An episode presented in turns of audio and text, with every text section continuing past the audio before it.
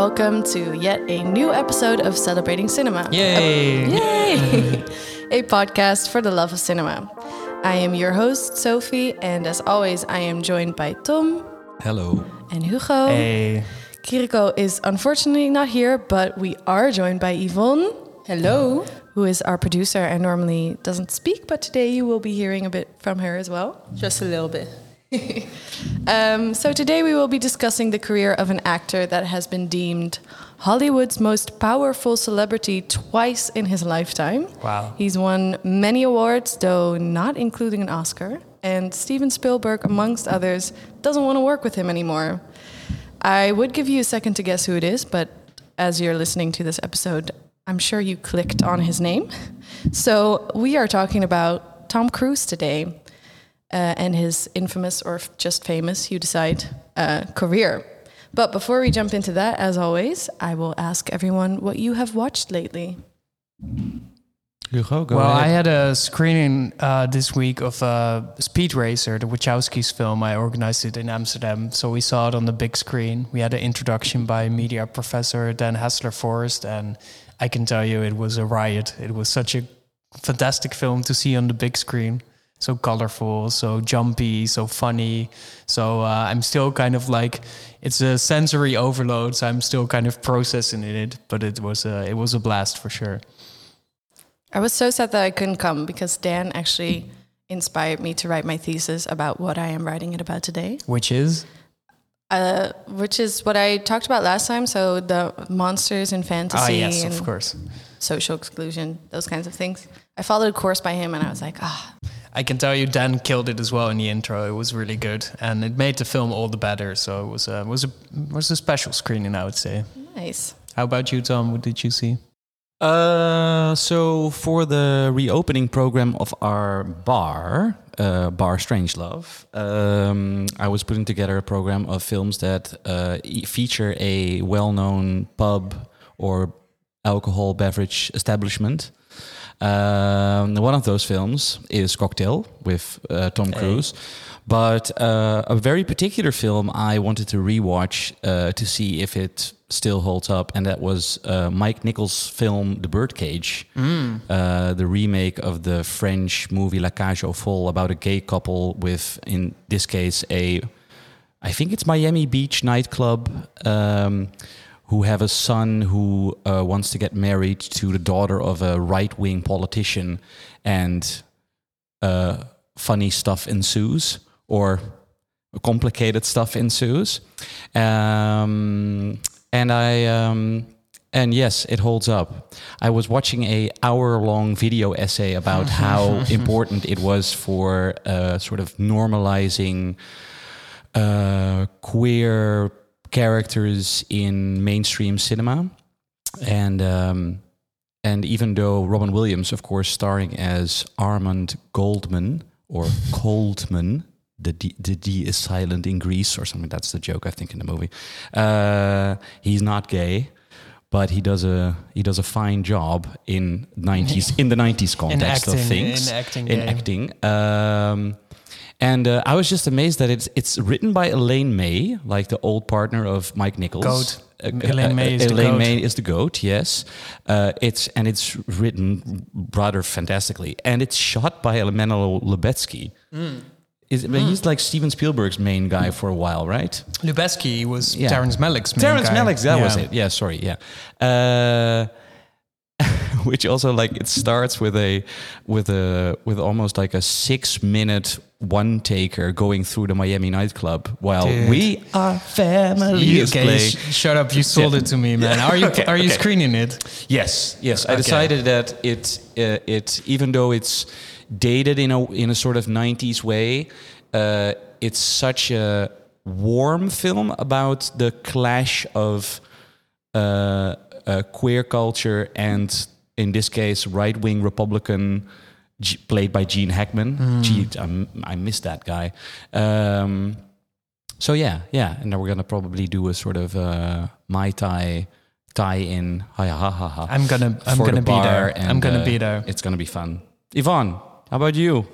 Um, I went to the cinema yesterday and I saw Across the Spider Verse. How was it? I haven't seen it yet. I didn't have big expectations, but it was actually amazing. Nice. Like, I didn't even see, like, I didn't feel the time going. It was really well um, designed, and just the story was quite good, actually. So, yeah, Nice. I would Did you- recommend it. Did you see the first one as well?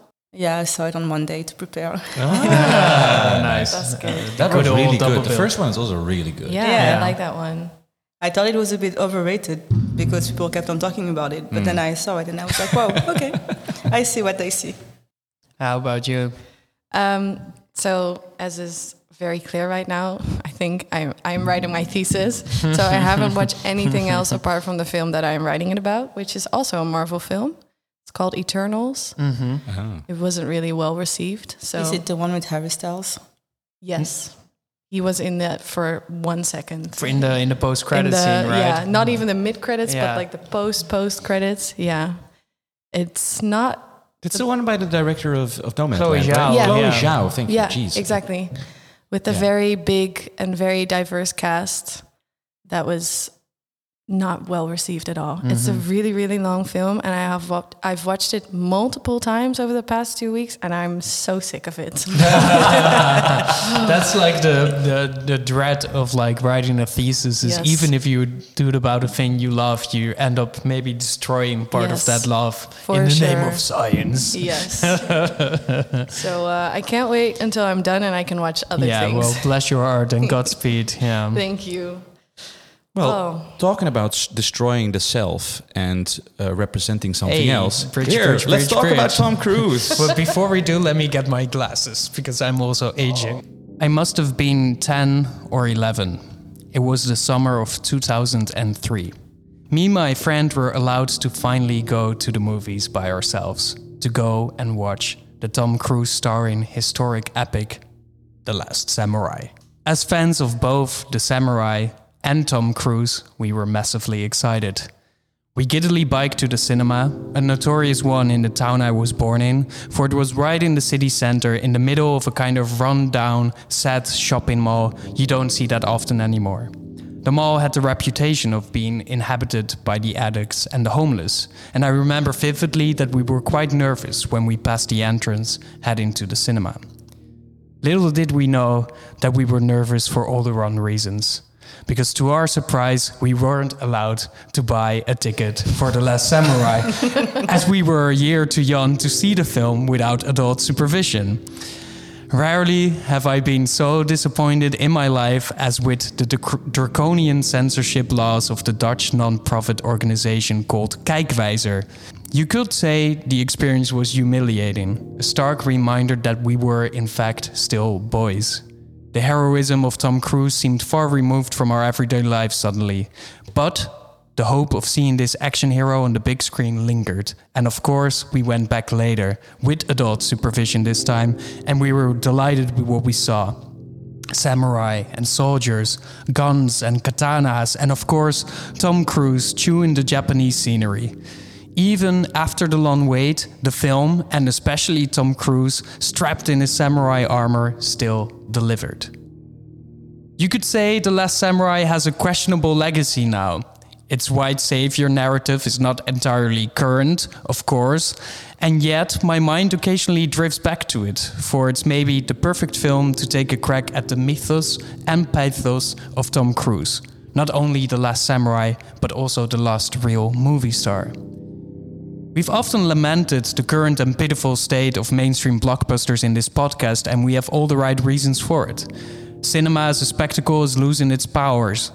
Films that can convince multiple generations to go to the movie theaters in droves are few and far between.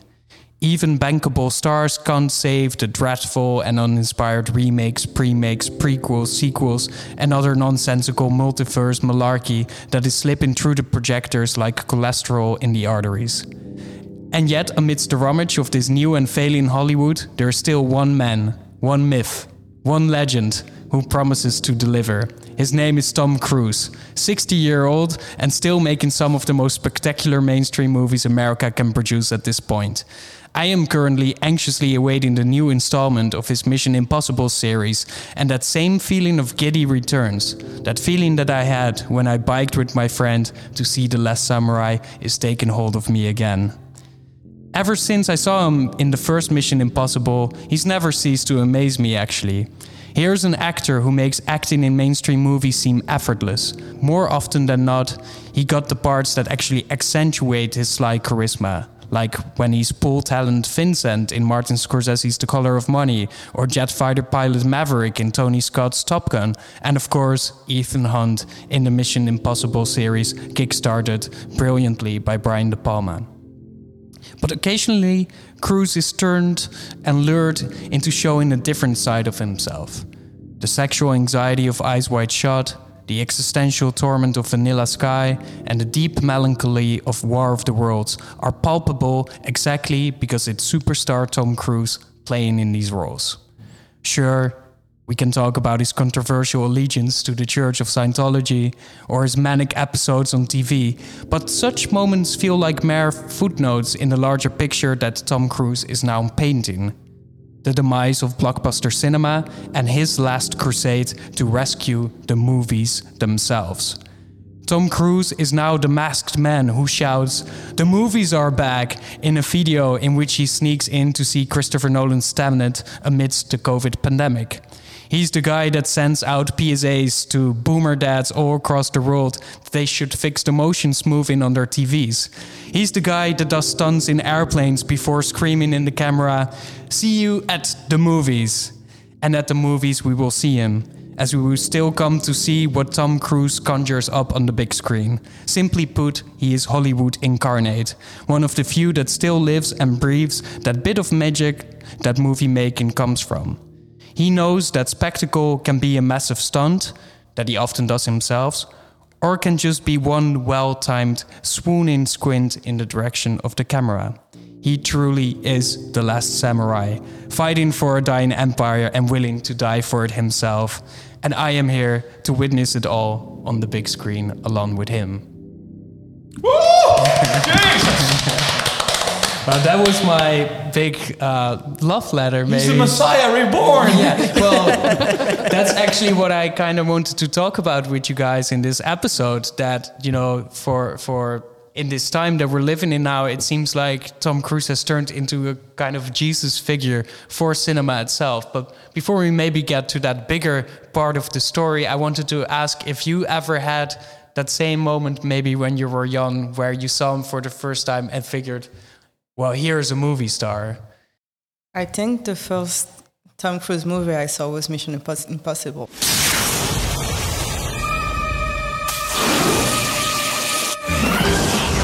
Simple game. Is he serious? Always. It's much worse than you think. We're being ambushed. Abort, that's an order.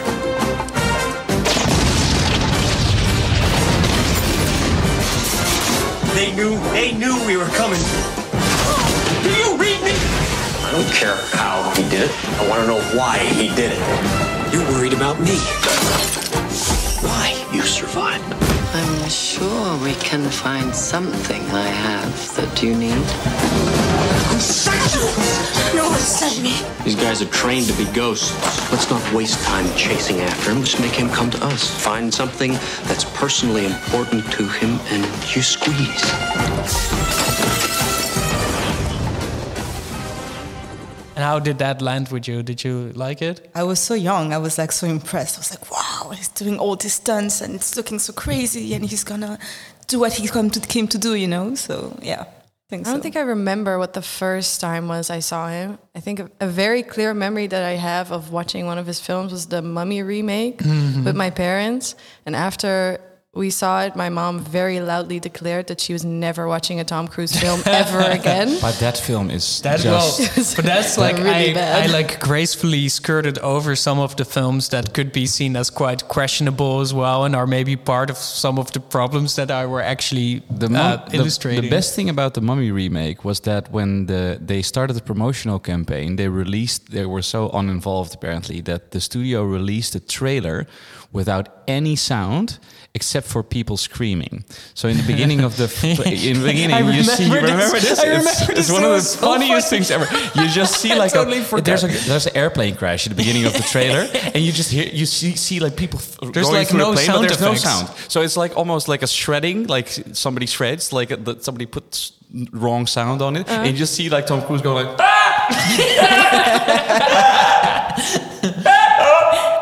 oh my god.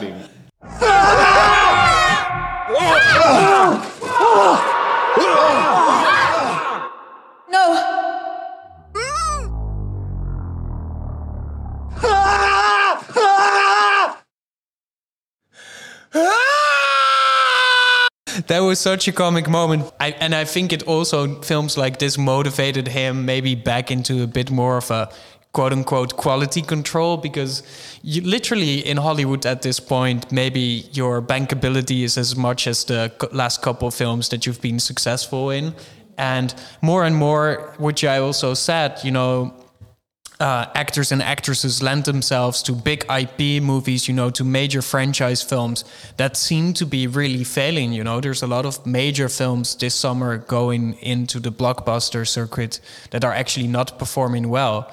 So, this idea that if you're a big star, you're an automatic cash generator doesn't really apply anymore. And I think he also had to learn that the hard way with a film like the Mummy remake, that you can also actually fall very flat on your face. As I am the oldest person at the table, even though you are now wearing your glasses. Uh, that's ageist, isn't it? Yeah.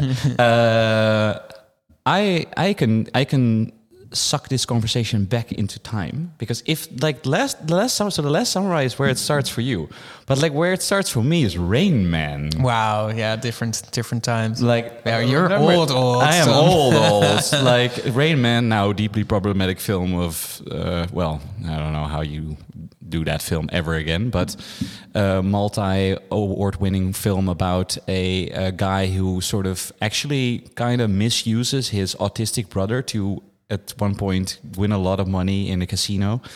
Um, that's a really young Tom Cruise. And then for me, it and I think after that you have. I was looking this up because I I can't can't remember things. Oh yeah, and a, a few good men. the yeah. the the absolute uh, banger with Jack Nicholson and uh, Demi Moore and such a great fucking film. Lieutenant Kendrick ordered the code red, didn't he? Because that's what you told Lieutenant Kendrick to do. Object! And when it went bad, you cut these guys loose! Your Honor, you had Consul, uh, I'll markers hold you inside a phony contempt. transport! Your Honor, you doctored the logbook! Damn it, Captain! You Cappy! coerced the doctor! Consider Not yourself in asking you. contempt. Colonel Jessup, did you order the code red? You don't have to answer that question. I'll answer the question. You want answers? I think I'm entitled. You want answers? I want the truth! You can't handle the truth! Uh, and not Mission Impossible for me. I, I, I one of the things that I don't know, but maybe this is mini movie cinema obsession session. Tom is that a thing that I sometimes randomly say is red light, green light, which is the which is the chewing gum that he has that he gets in the beginning of the film. That when when the compounds are combined, they explode. Yeah, exactly. And it's such in such a beautiful Hitchcockian way. De Palma shows you all the way at the beginning of the film when he's there with the guy like Kittredge, the guy from the what is he do? It's CIA, right? He's Yeah, yeah, CIA. yeah, yeah, he's CIA. So uh, to explain to him how the what what's happening to the mission that they're on is all going haywire, blah blah blah, and then he he combines the chewing gum and then puts it on a on an on an aquarium, and the entire restaurant sort of explodes. And then remember this, all the yeah. way at the end of the film, he does the same thing when the helicopter with Jean Reno is like following him on the on the train uh, in in a tunnel. Really, really, okay. Wait, a helicopter goes into a tunnel? Oh tunnel? yes, Yes, yes. we should explain this. Like the, Ah. the, the big set piece at the end of the Mission first Mission Impossible film is that spoiler Jean Reno is a traitor and he's uh, going to kill him and he's flying a helicopter which uh, Cruise connects with a chain to to the train so the helicopter can't go anyway and it's like flying behind the train Oh, like but then the, the train goes into a tunnel so he has to sort of put Wow. down Join the okay. train. in so the, tunnel. so the, the Yeah. helicopter follows the train, but then the- Jean Reno in this weird sort of I'm a bad guy, I must kill you now with my helicopter. He starts like flying closer to the train with Tom Cruise like hanging back on the on the last sort of train. What do you call that? Like thing. Uh, last wa- the wagon. la- last wagon, exactly. And then the the sort of blades of the helicopter come closer and closer and closer, and then Cruise jumps onto the helicopter and through the through the window screens. Red light! Green light! Red light, green light, and then sticks the chewing gum on the helicopter, and then jumps. And of course, the explosion is behind him, so he gets like he gets thrusted back, thrusted on the back train. onto the train. Yeah, that's how it well, goes. That's, That's baller, movie right? magic, That's yeah. movie magic. Yeah. Always when these kinds of scenes happen, do you guys know the Lonely Island? No. Yeah, yeah, the, you mean the parody guys, yeah. They have this song. It's called um, "Cool Guys Don't Look at Explosions." Oh, exactly. Yeah. Always when these kinds of scenes happen, I start bursting out into song because Yeah, that's what you have yeah, to do. that's exactly it. Well, Yeah. but the Yeah. funny thing is, you know, that the Lonely Island thing, I think you could, like, you know, that's very much based on the Michael Bay kind of style of filmmaking. You know, it's Bad Boys, where, you know, Martin Lawrence and Will Smith make a car Yeah. explode and they walk away from Yeah. it and they look really fucking cool doing it because Bay is great at making cool shots. But Bay also has this kind of like built-in irony where it's like, look at me doing like silly movie stuff.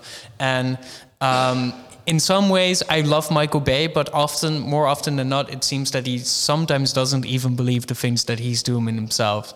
And there's maybe a very endearing aspect of Tom Cruise in Mission Impossible, mostly, is where they actually believe it. They actually do it, and they're like, no, but this is Ethan Hunt. He just does all of this stuff. And that gets like more exaggerated as the series picks up because it is always an inherently silly series, you know, like this.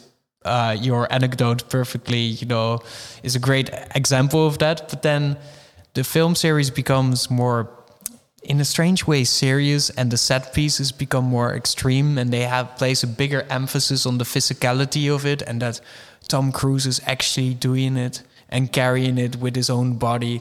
And there, I think that kind of like little bit that Jesus complex comes in, that he has to like die almost for the movies with his own body, almost to absolve Hollywood of its own sins or something. I really see that big. But it's like he he was watching Marvel films and was seeing that everything was becoming more CG, more CG. Everything is more just CG, like more de- CG and dehumanizing. Yeah. And he was like, "I'm gonna make this as humanly as possible. I'm going to break my ankle on every film." Yeah, exactly. And then it also just becomes a thing. Like wh- wh- oh, he breaks his ankle in. I can't even remember which one that is.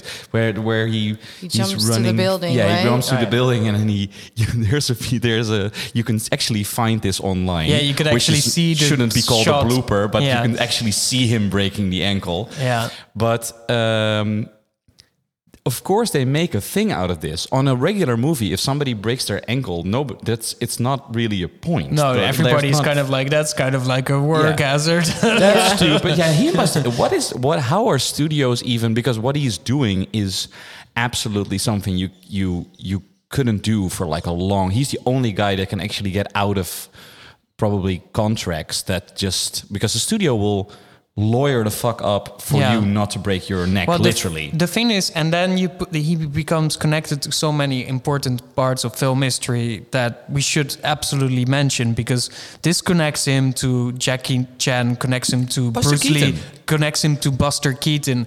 There's just like such a, and to Howard Hawks and other people as well. There's like such a lineage of people uh, that go all the way for what they want to show in front of the camera, and he does it in the most strange circumstances which are mainstream studio Hollywood films Right. that are lawyered the fuck up and don't want you to do anything crazy anymore. These they these are studios that are making films with total control themselves. And then here you have a guy that has still so much power and so much weight that he can just say, no, no, no, no, no, we're going to do it my way and it's going to be crazy. And I mean, of course, you know, these films are done with such great preparation and care. And if you see all the things that they do behind the scenes, you know, most of it seems seemingly fine, but at least there's a guy that actually wants you to go to the movies and believe. And this belief, this is just kind of like the thing that I've latched onto a lot with him. And that kind of like harkens back maybe also to some of the films, Tom, that you were talking about of his earlier career. Like when I saw him for the first time in The Firm or, you know, later in Eyes Wide Shut or especially in one of my favorite Tom Cruise films and probably my favorite Steven Spielberg film ever. And you referenced it earlier, War of the Worlds which is just such a tremendous film. 8.30? We said 8 o'clock. Hello, Dad. Get a hug? Robbie's got a paper, which he's yet to begin. I just gotta type it up. You just gotta start writing it Mom. first. Take care of our kids. You got nothing to worry about.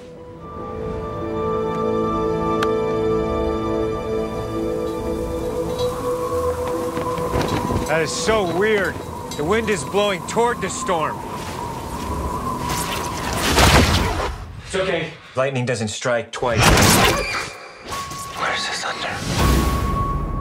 Robbie, you saw the lightning? Yeah, 26 times on Lincoln Avenue. You Feel that?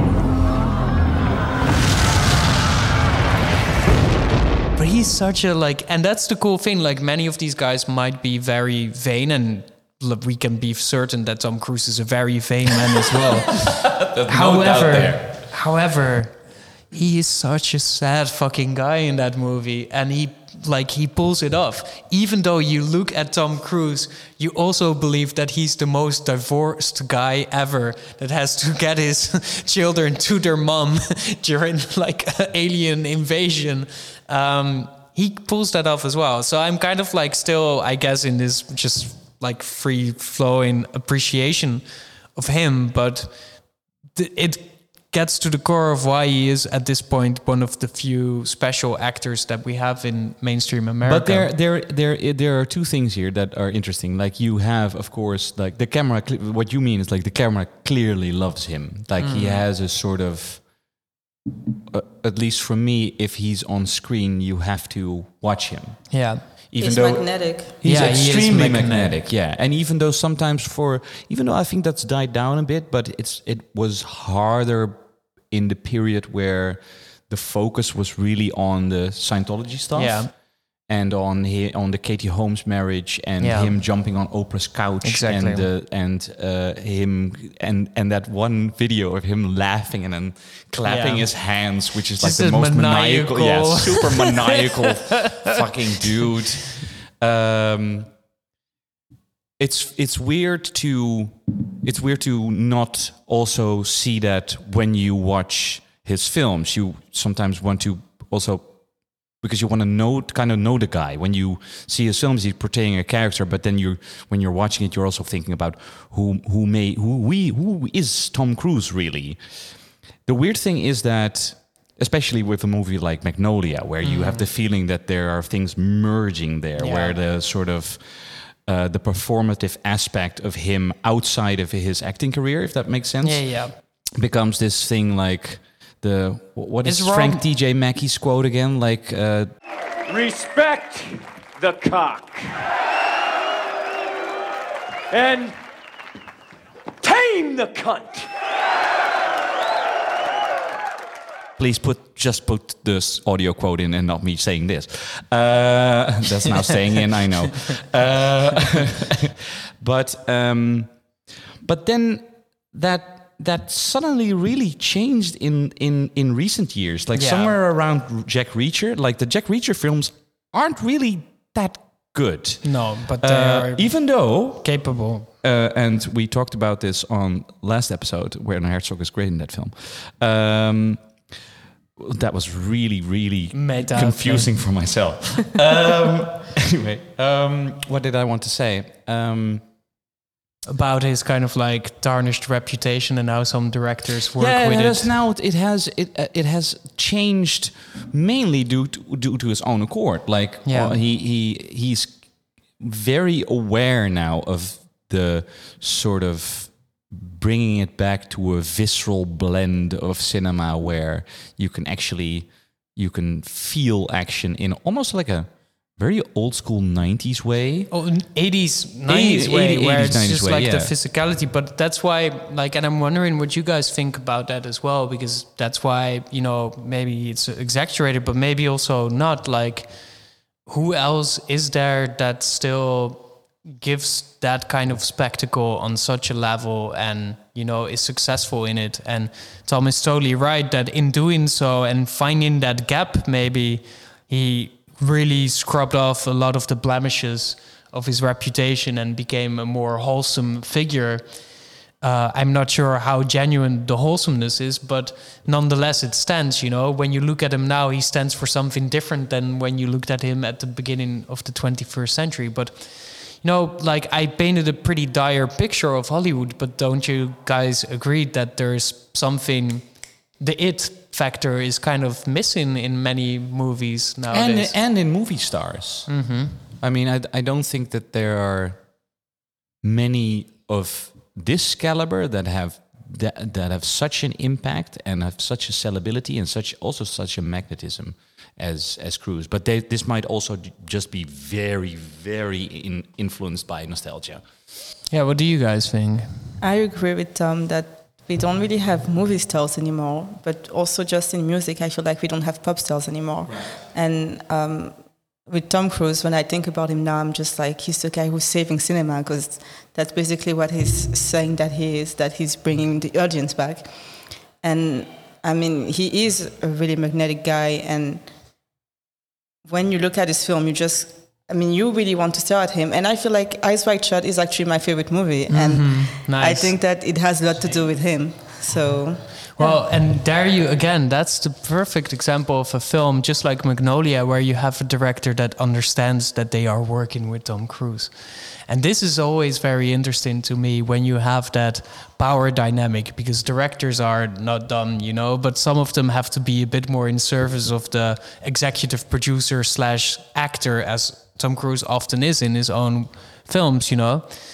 Uh, but then you have people that actually know how to take that really raw, unbridled energy that's part of their reputation and convert it into something much more layered and complex and meta. That's and I don't know, you know, because Eyes Wide Shut is probably slightly also responsible for the divorce of Nicole Kidman and Tom Cruise. Well- but it revels in their like anxieties that they already had. And Kubrick is not a crazy guy. He understands that they had those anxieties, and I, I think he feeds off of them and converts it again back into movie and, magic. And, and lest we forget, this was a film that uh, took, I think, th- three years to make. They were like filming for such an incredibly long time. So there must have been like a lot of trust between Kidman and Kubrick and Cruise there. Yeah. And a lot of annoyance as well, probably. yeah, because I think they were already going through their issues. Yeah, they Yeah. already during were the- in a pretty rough spot. Yeah. and then yeah, and then you then you get thrust into a film that, as uh, our the friend of the show Slavoj Zizek says, is all about how male fantasy is just shit. Yeah. And he actually made them go into psychoanalysis treatments, yeah, right? yeah, yeah. That can't be great. That's pretty rough. Yeah. And then Pretty you rough. have that like there's just shots in in you know Eyes Wide Shut that even for Eyes all Wide this Shut. Sorry about that. Jesus, my God! But even like um, for for all of its major set pieces and more like you know incredible scenes, just moments of him alone in a car with just his own anguish. Those are the moments that really get to me because you feel them, and that's crazy because he's like such a huge like. I don't know. There, it's it's kind of like having like with a musician or something to see him then in their most like skeletal form to see like the bare essence of who they actually are. It's such a rare insight into somebody's creative, you know, state and and emotional state as well. Often these people are, of course, very reserved and have a very strong facade. So how much you know talent and skill and and and, and sly cunning wit does it take to actually break through that facade and see a bit of the raw Tom Cruise underneath the entire thing. That's fascinating to me. It's even the thing with Tropic Thunder, right? Where Yeah. he's playing that, uh, I believe, a producer that he hated, but then a sort of, it prob- it's probably Harvey Weinstein, but This is Les Grossman. Who is this? This is Flaming Dragon! Oh, okay. Flaming Dragon. Fuckface. First, take a big step back and literally fuck your own face!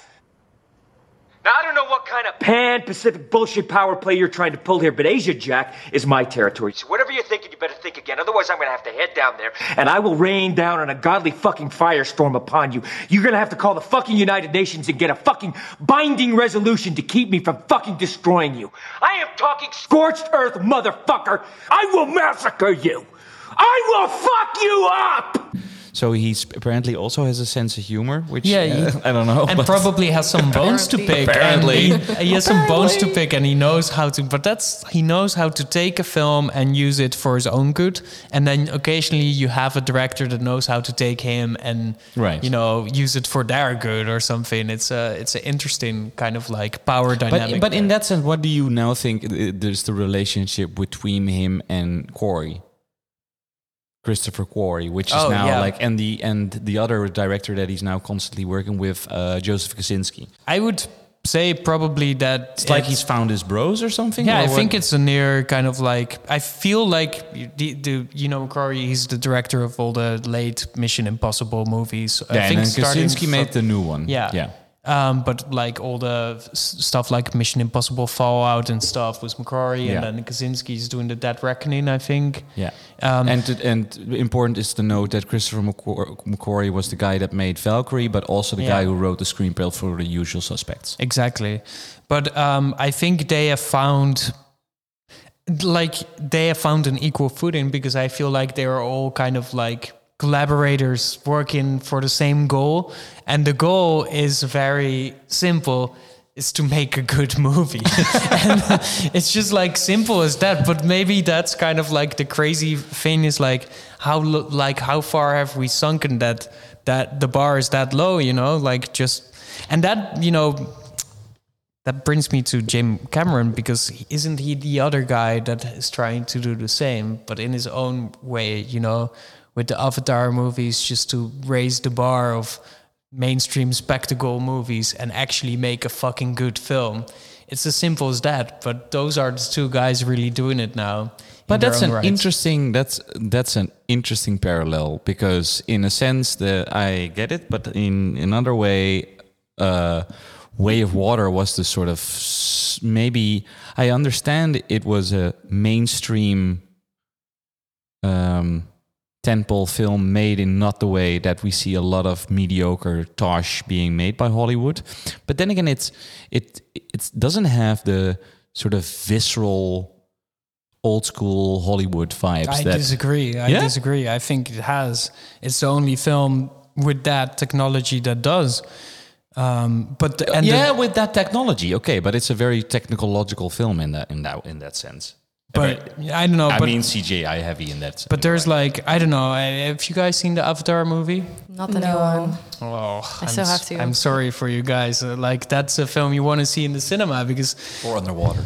there's there's there's like uh, there's just a couple of moments and and fighting scenes and action scenes that have all of them actually have the weight they have the physicality but most like most importantly this is a guy that with avatar said i this film will only make a profit once it cracks like one Yeah, billion or I think something maybe- so maybe the risk taken is there as well Yeah, the risk taking is there, but maybe it's more. Even though Avatar is a original IP, an original IP that he came up with, I think maybe it's also much much more there somewhere. But the same thing with Mission Impossible is just also very much just the same IP.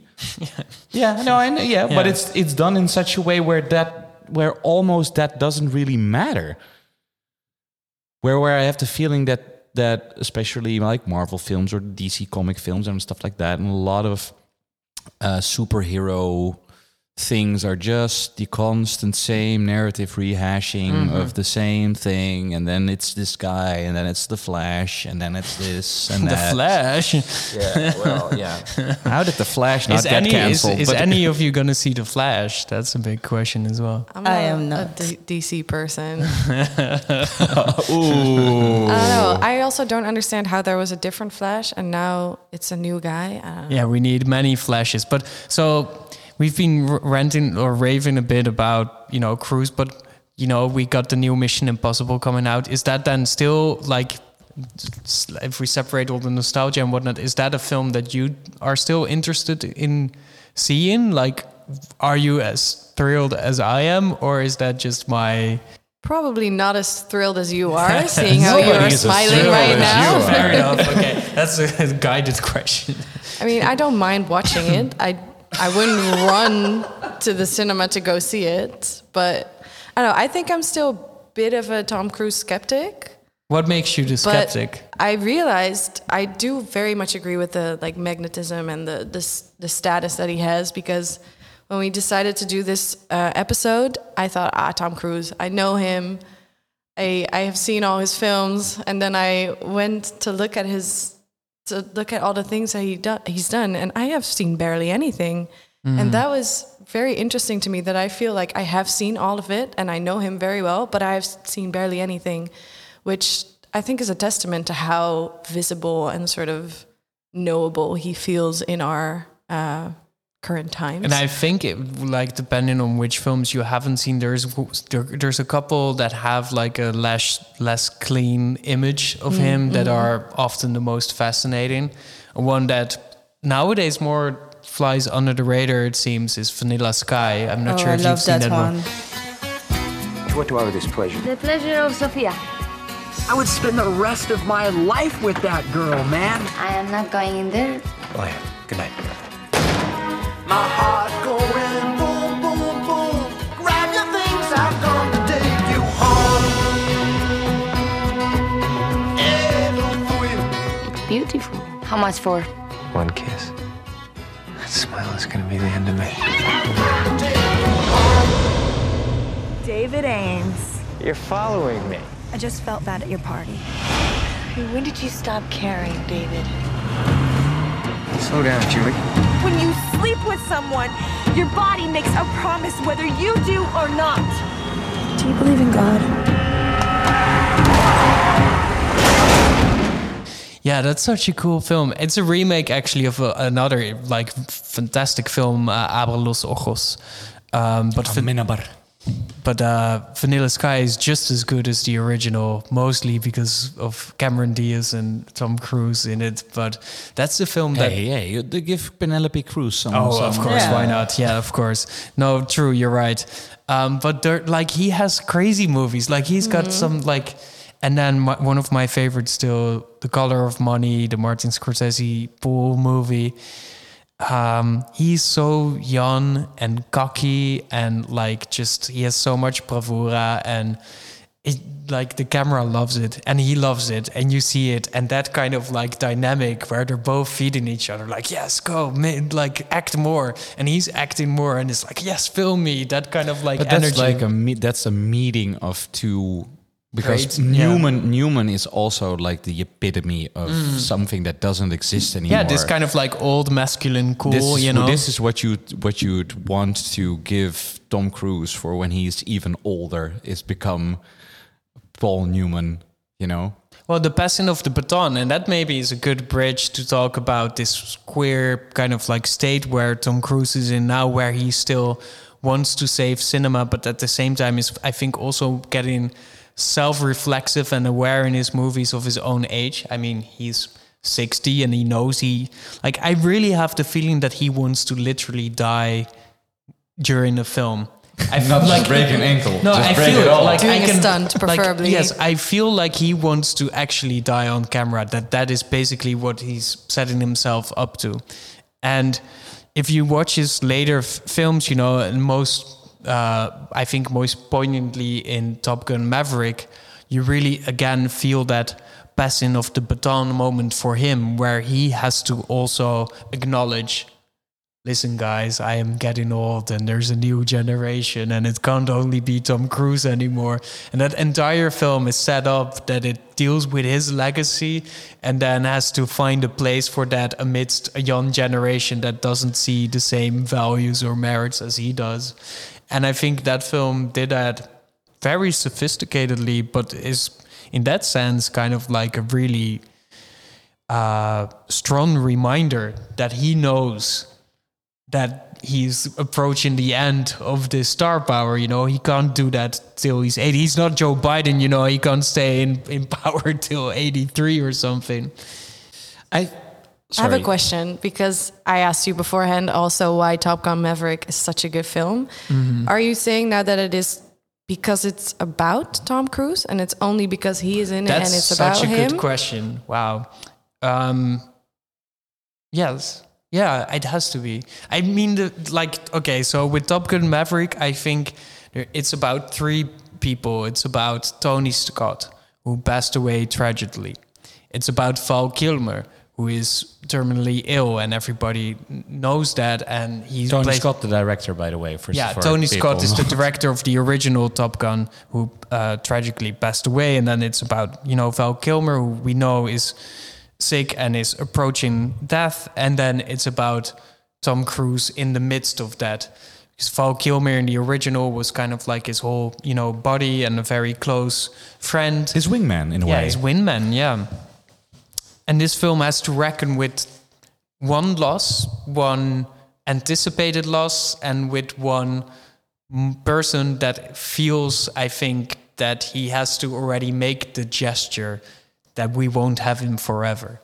And that combination of those three things, it's like it's a sad meta story of the film, but the film knows it. It's a very self-reflexive film. It's a very conscious remake, and it hits all the right notes and knows when to, you know, tactically circumvent some other stuff.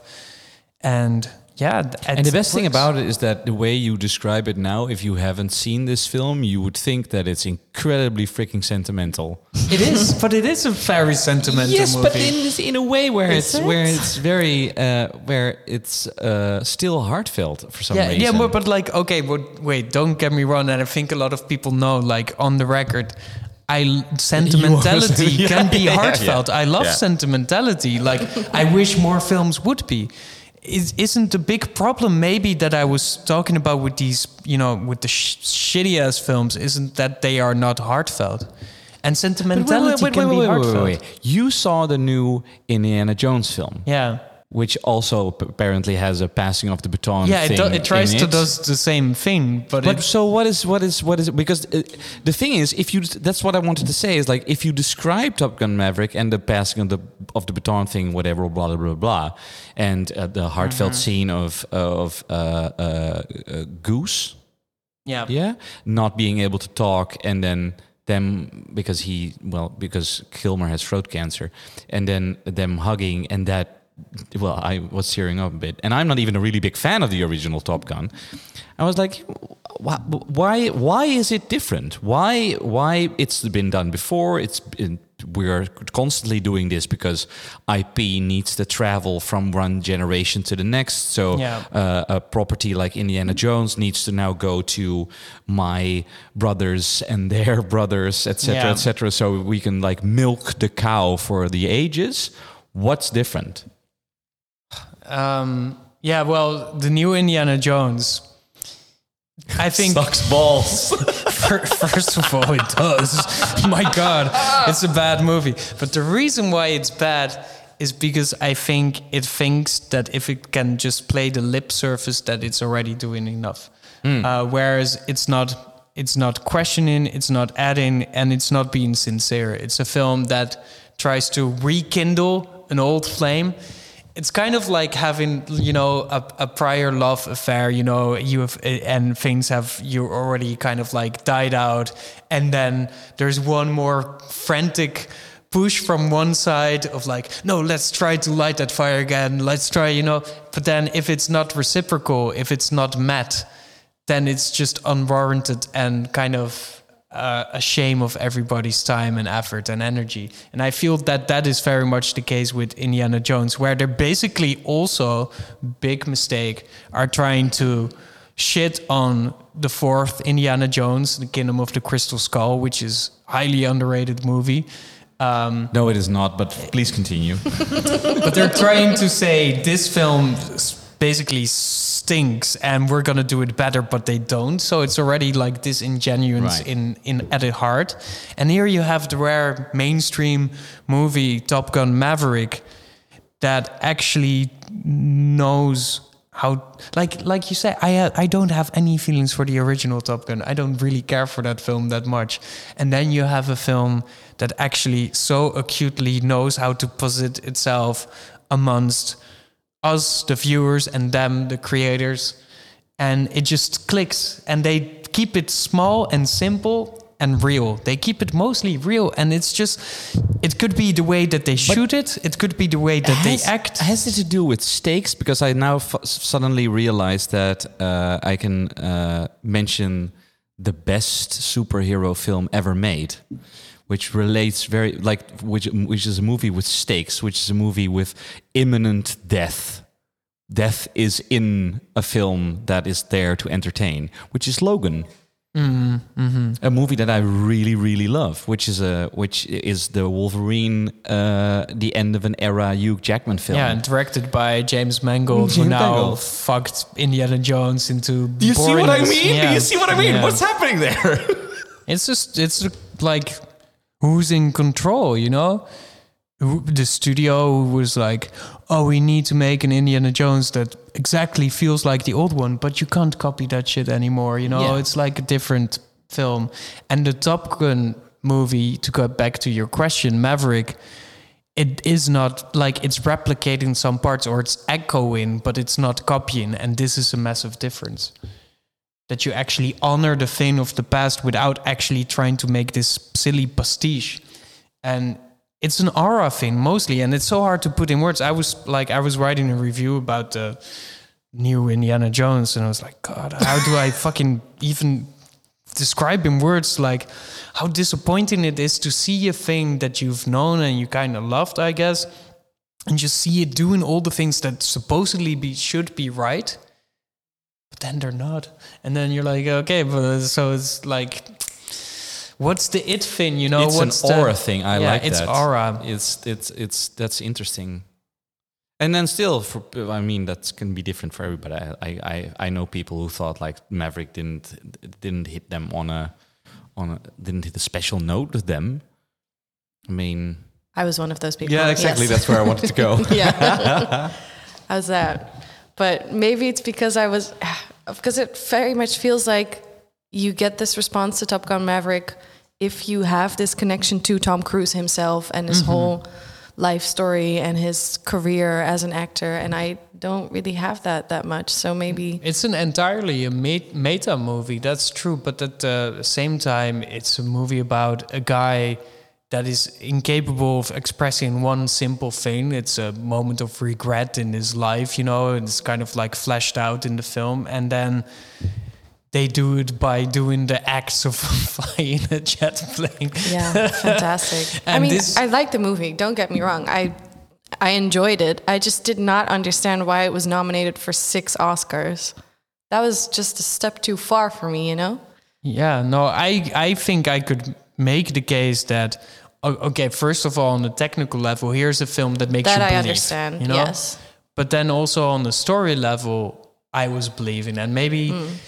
you know, with the Oscars, it's an entire genre in itself. You know, like making an you know you have the Oscar bait as as kind of a description of a kind of movie that would do well with the Academy voting uh, body, and here's a film that also plays a kind of lip service but does it in a way that I am believing. And there's many Oscar nominated films that I don't believe.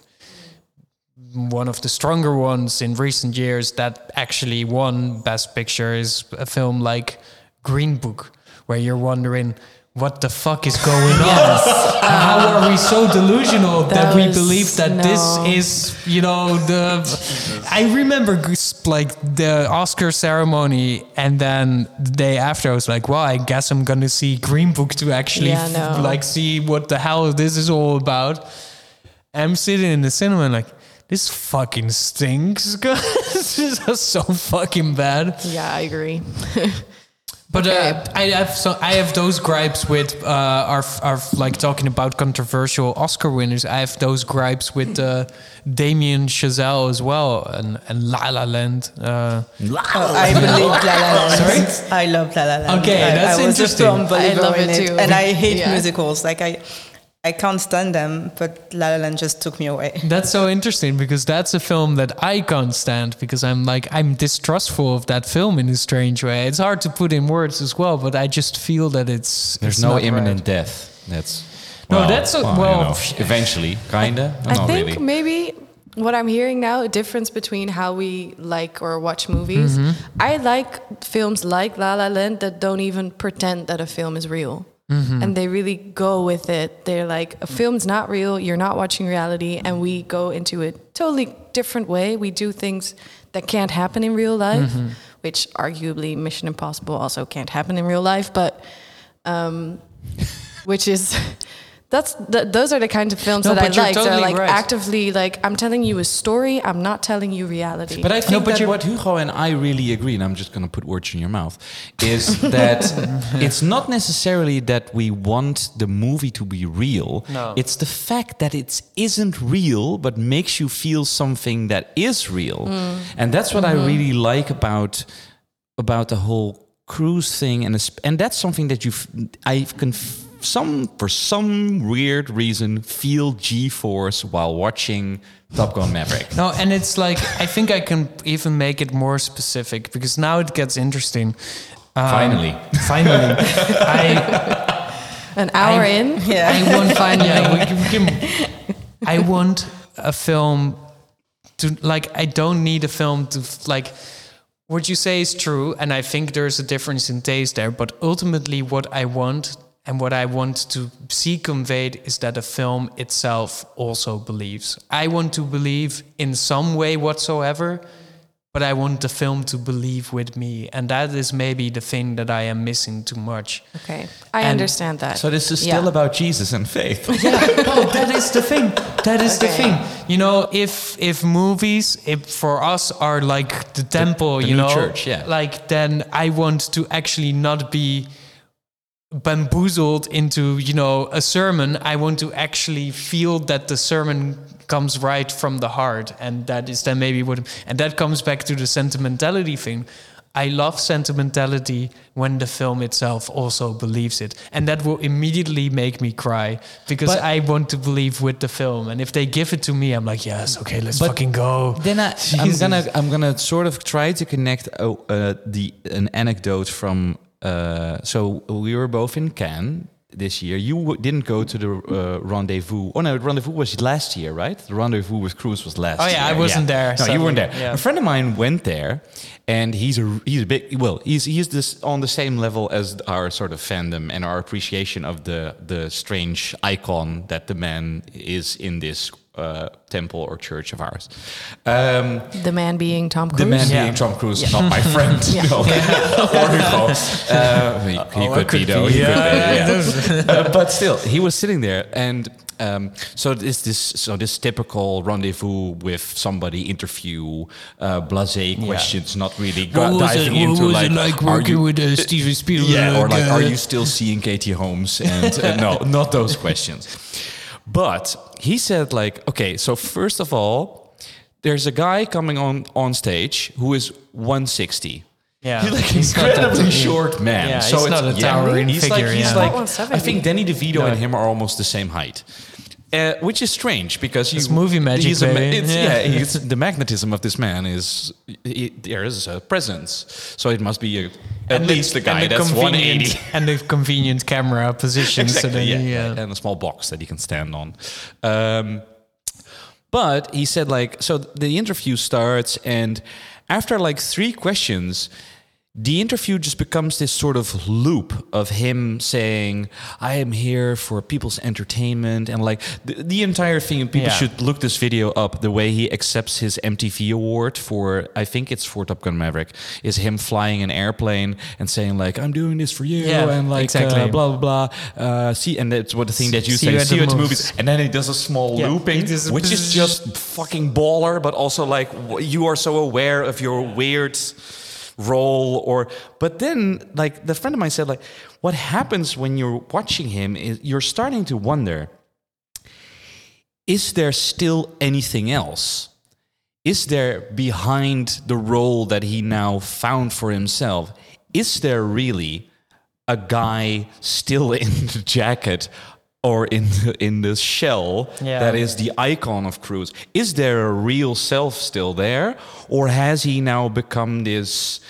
Sac- he's sacrificing himself for the art because he doesn't have anything else anymore. Is he like the Son or the Holy Spirit? Is basically the question. No, because it relates to what you said. Like, will he die in the armor? Right? Yeah. Maybe he even really wants that because there's nothing left. I genuinely believe that he. I have the to. feeling that he has just become a reflecting pool of what we demand of him, and that's what he gives back to us, like this visceral blend of cinema. But behind, behind the curtain, there's not behind the mask in Eyes Wide Shut. There's not a real man anymore.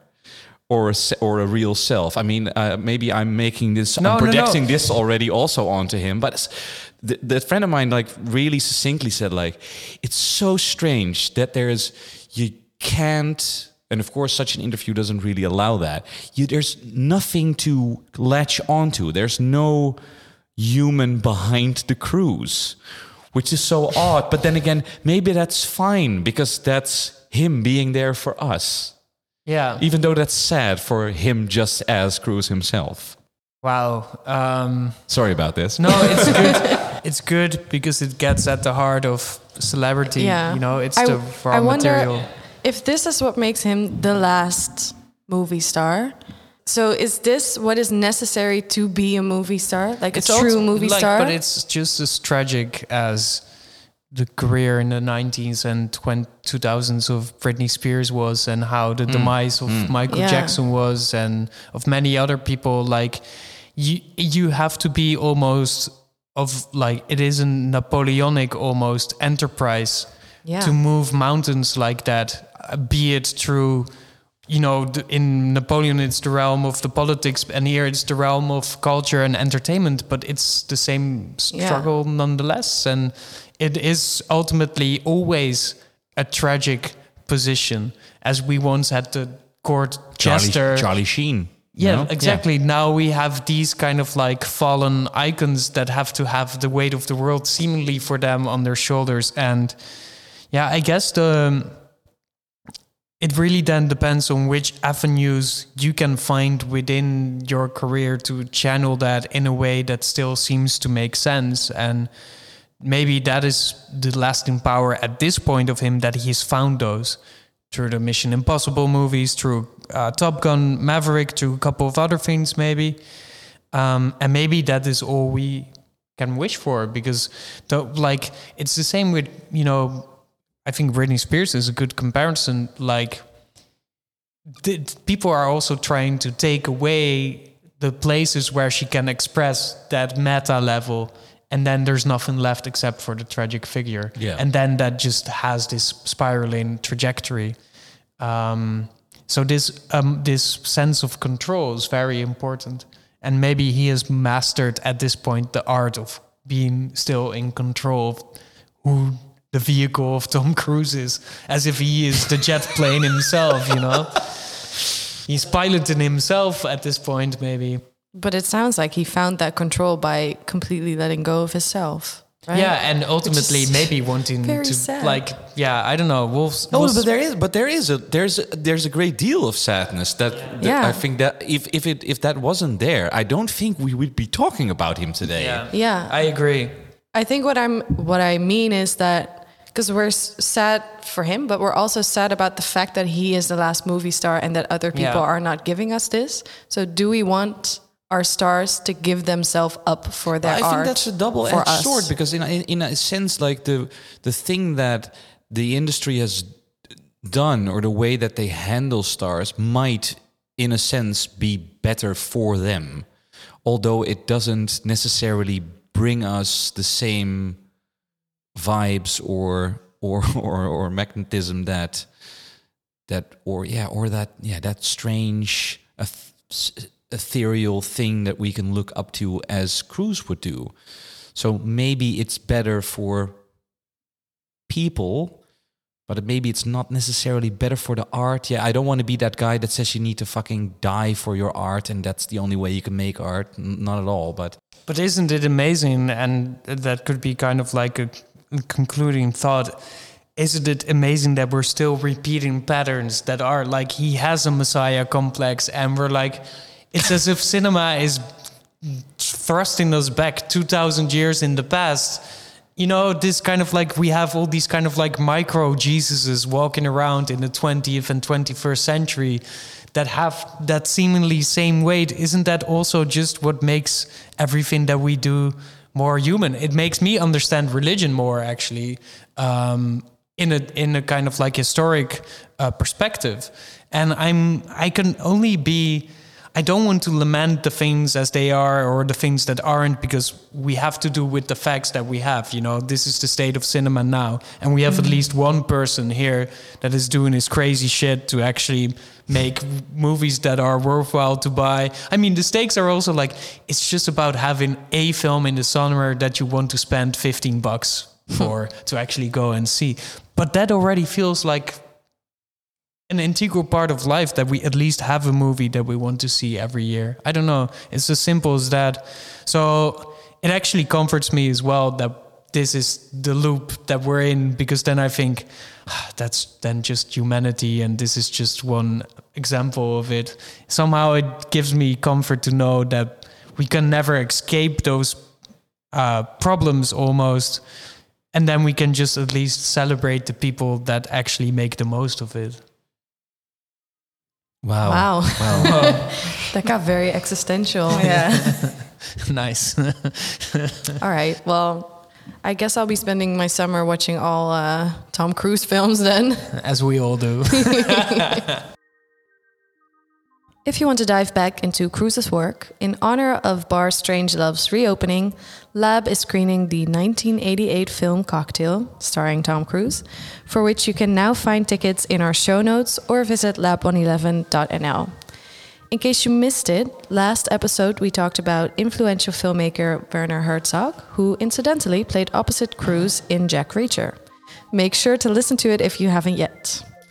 If you enjoyed this episode, please leave a review on whichever platform you're listening on and share so more people can find us. Make sure to subscribe and stay up to date with all new releases. If you want to join the conversation, feel free to send any questions at celebrating cinema at lab111.nl and follow us at lab111 on Instagram. As always, we provide show notes, including all films mentioned at celebratingcinema.com. This was a Lab 111 production, edited and produced by Yvonne GC, with music from Hugo Emmerzaal and artwork by Studio FFF. Bye!